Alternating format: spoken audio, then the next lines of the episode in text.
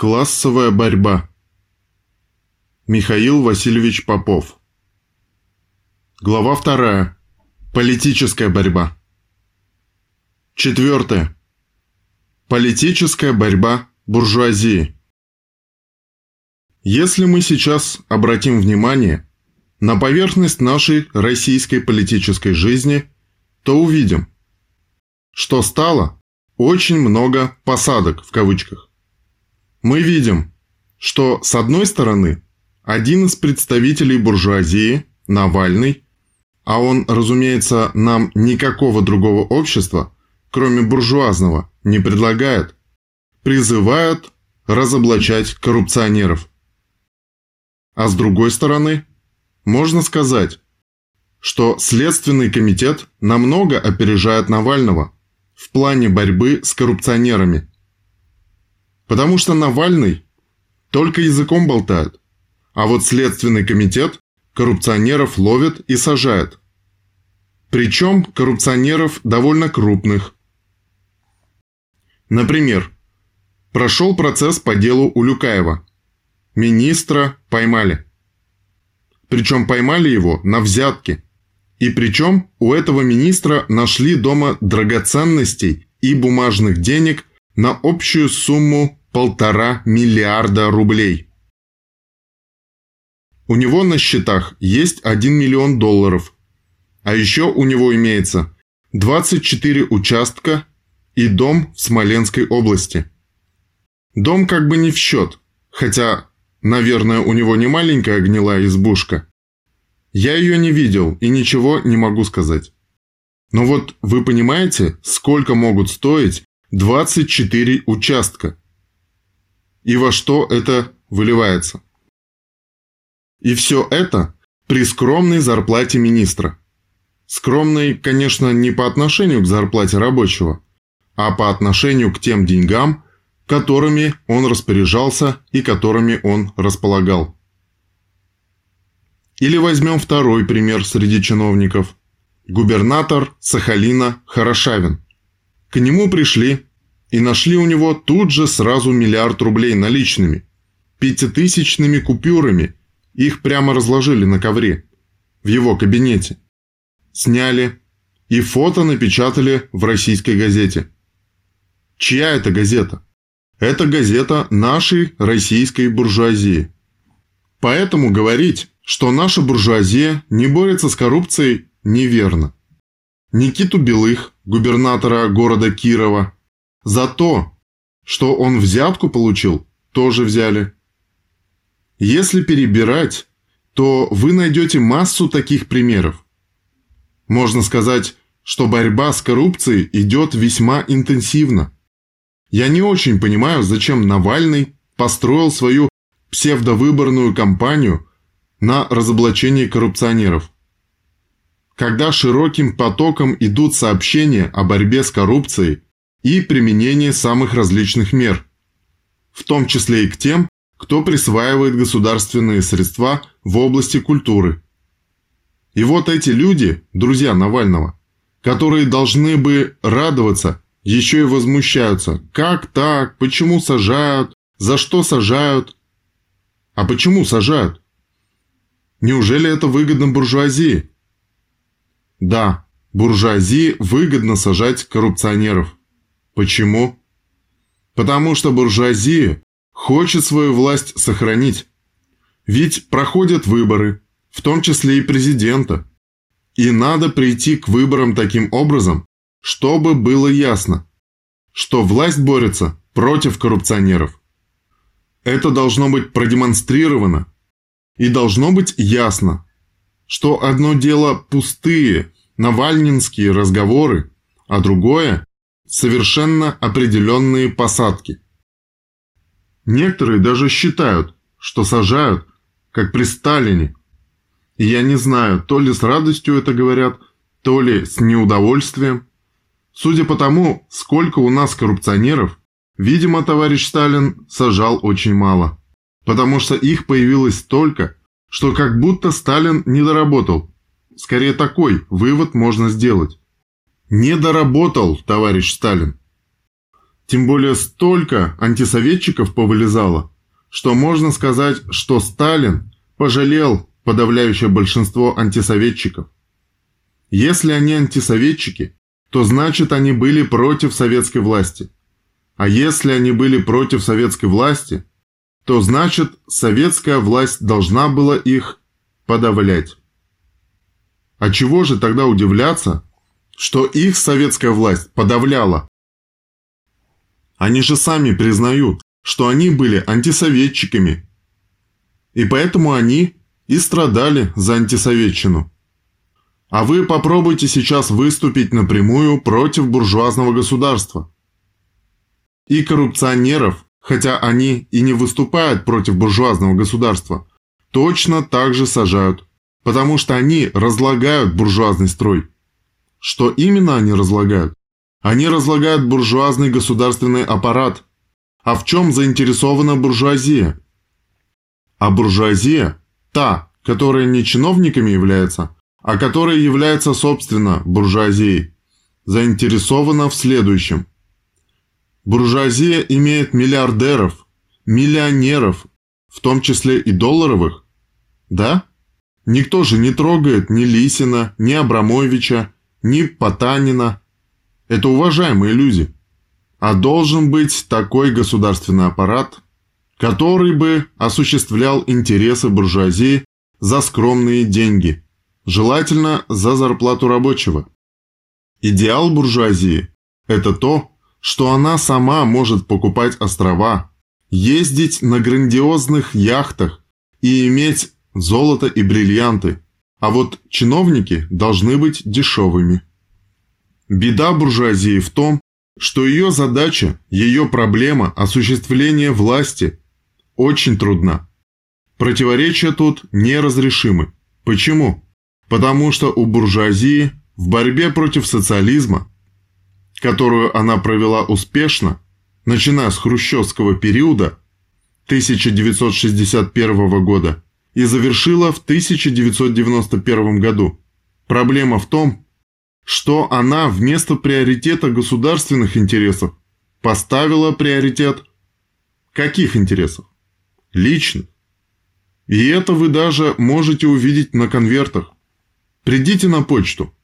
На конвертах раньше писали «Страна», «Россия», потом «Город», потом «Улица», потом «Дом» и потом уже ваша фамилия.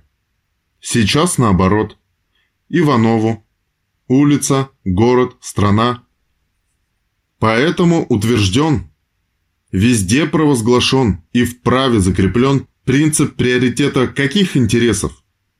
Личных, а не государственных, а не общественных. Представьте себе принципиального человека. Что он должен сделать, попав на государственную службу? Ответьте мне на этот вопрос. Принципиальный. А принцип у нас – приоритет личных интересов.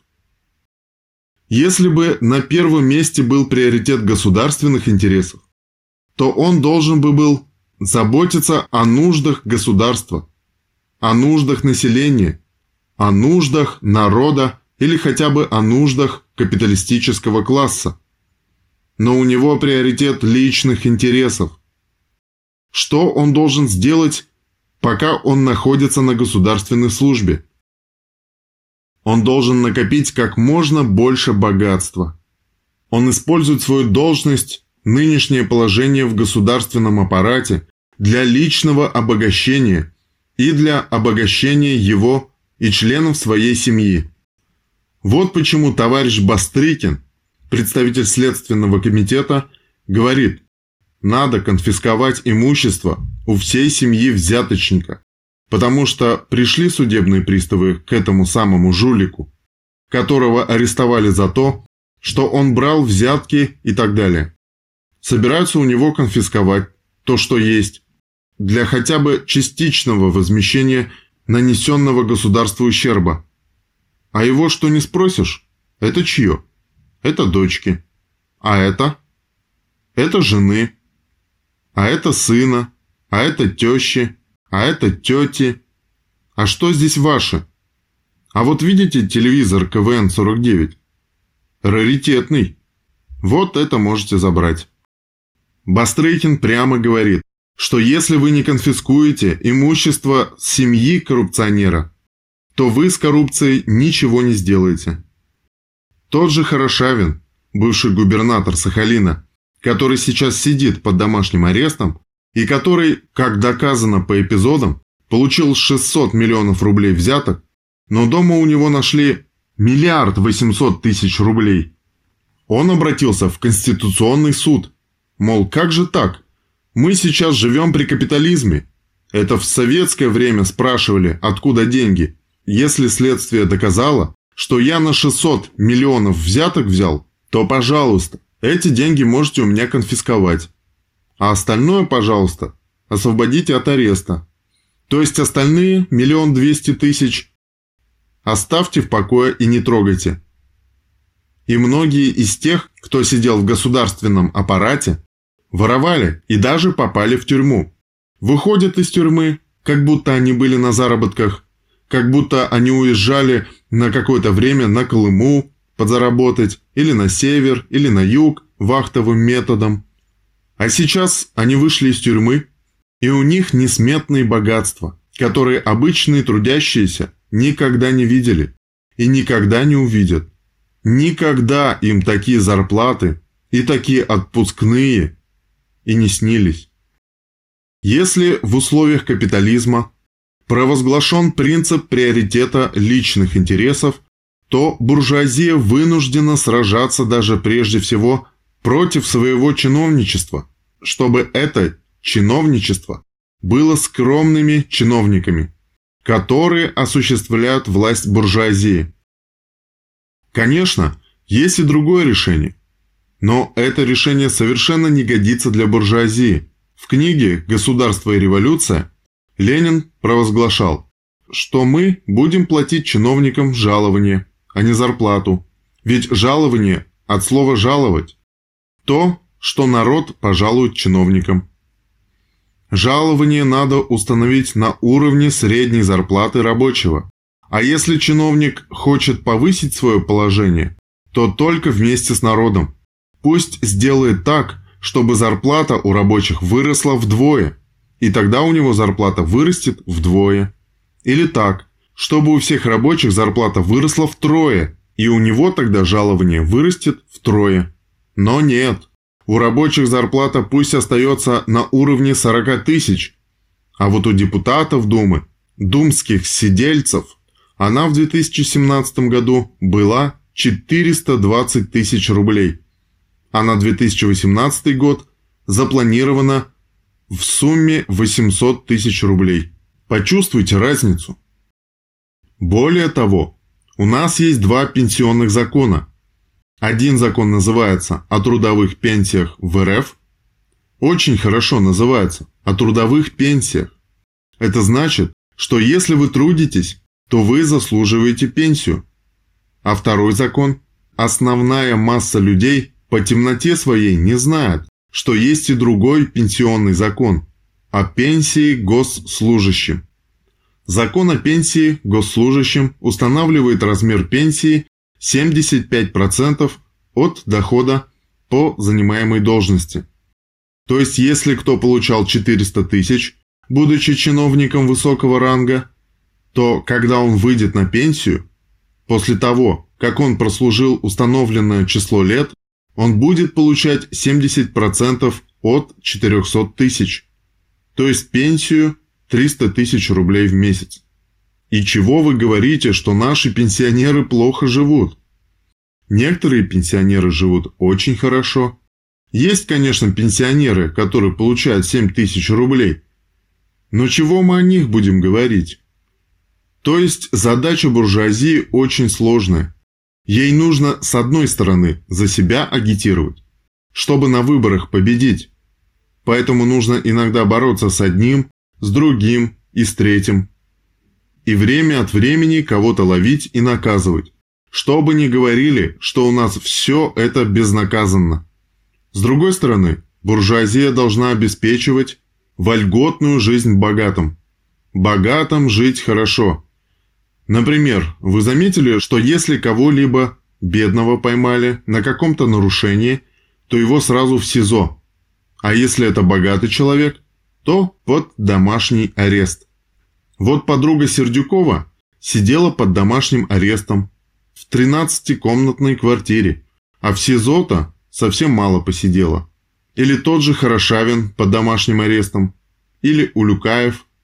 А то время, когда он сидит дома и смотрит телевизор про себя, входит в его срок. Если процесс будет долгим, например, два с половиной года, а через два с половиной года суд присудит ему два с половиной года лишения свободы, то он выйдет прямо в зале суда на свободу. Потому что это время истекло. Как бы у нас все равны, но есть равнее. А кто равнее? А те, которые богаче. Поэтому нынешняя буржуазная власть твердо и последовательно осуществляет всю власть богатым и никакой власти бедным. Да, и разрыв между богатыми и бедными у нас в современной России сумасшедший. Такого нет нигде в мире, о чем я вам должен доложить. У нас, если взять 10% самых богатых и 10% самых бедных, то соотношение доходов 10% самых богатых и 10% самых бедных 32. А вот в скандинавских странах 3-5. А в других европейских странах, кроме скандинавских, 5-7. А в США 9. Даже интересно, США – крупнейшая капиталистическая страна. Могли бы и пример с нее взять. Сделали хотя бы 9. А зато у нас быстро-быстро появляются миллиардеры. За счет чего? Понятно, за счет чего. По данным, которые представила Академия народного хозяйства и Государственной службе при президенте РФ, реальные доходы наших граждан с 2013 по 2016 год сократились и составили 95% от уровня 2013 года. А если средний доход нашего гражданина сокращается, то количество тех самых долларовых миллиардеров, о которых я говорил, растет на 11% за 2016 год, а долларовых миллионеров на 10%. Замечательная экономика. Для кого? Для богатых. И политика, которая у нас ведется, это политика богатых для дальнейшего обогащения богатых, хотя и объявляется, что, дескать, мы действуем в интересах всего населения. Стыдно смотреть, когда начинают обсуждать, индексировать пенсии или не индексировать. В прошлом году пенсии не индексировались. Давайте дадим по 5 тысяч, чтобы самых бедных немножко поджать, по паре тысяч у них забрать.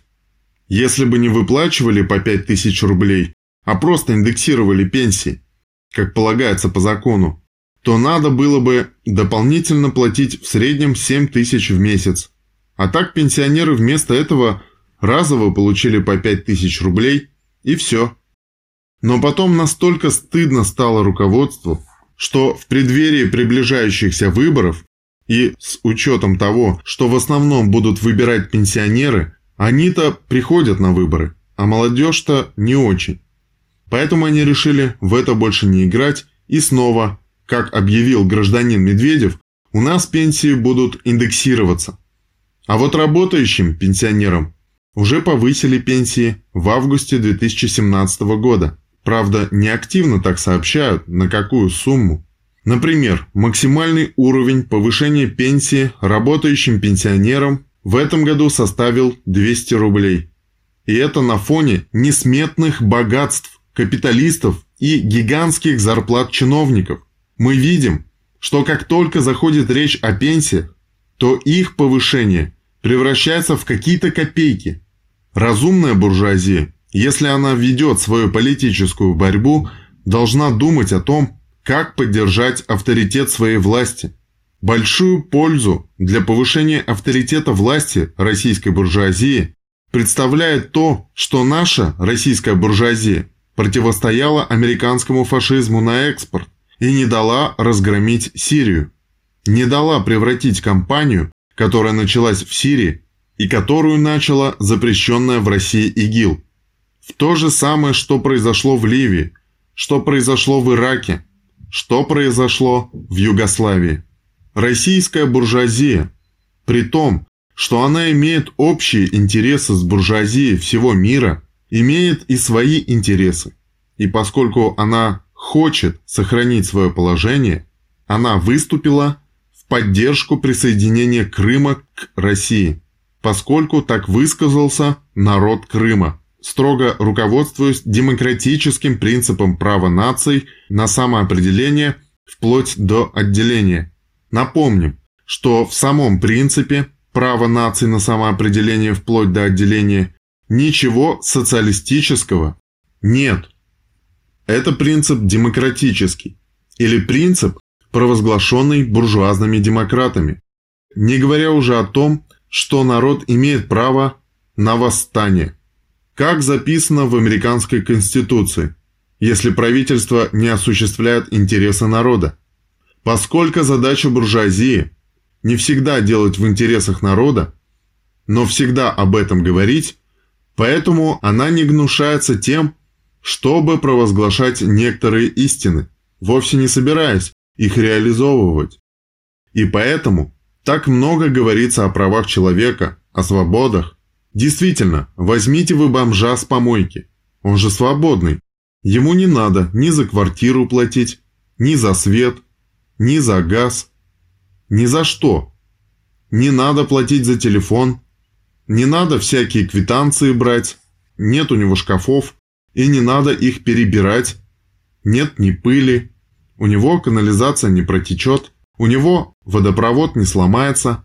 Это же красота, он же свободный. А вот есть ли у него право на жилье? Есть. Право-то у него никто не отнимал. А жилье есть? Нет. Ну, вот это право человека. Поэтому буржуазия ничего не теряет и ничем себя не обременяет провозглашая права человека, которые были в свое время закреплены в Декларации независимости США и в Декларации прав человека и гражданина во время Великой Французской буржуазной революции. Это пустое провозглашение прав, за которым ничего не стоит. Это означает, что у кого есть средства для реализации этих прав, тот их и получает. Или, как говорил Чернышевский, в чем смысл хваленных прав человека? А в том, что каждый мог есть на золотом блюде, если оно у него есть. Ну, если у него нет, так это его дело. Так выглядит борьба буржуазии за свои интересы.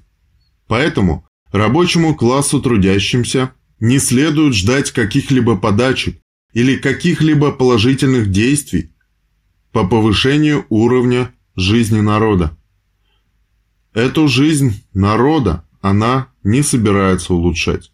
Она говорит об улучшении экономической ситуации тогда, когда улучшаются условия обогащения класса капиталистов. Например, когда грустят так называемые застройщики, когда цены на жилье снижаются, они про себя «О, посыпался рынок, рынок обвалился, это что значит? Это значит, что квартиры стали дешевле. Так это же хорошо для тех, кто хочет купить квартиры. Нет. Это плохо для тех, кто продает эти квартиры.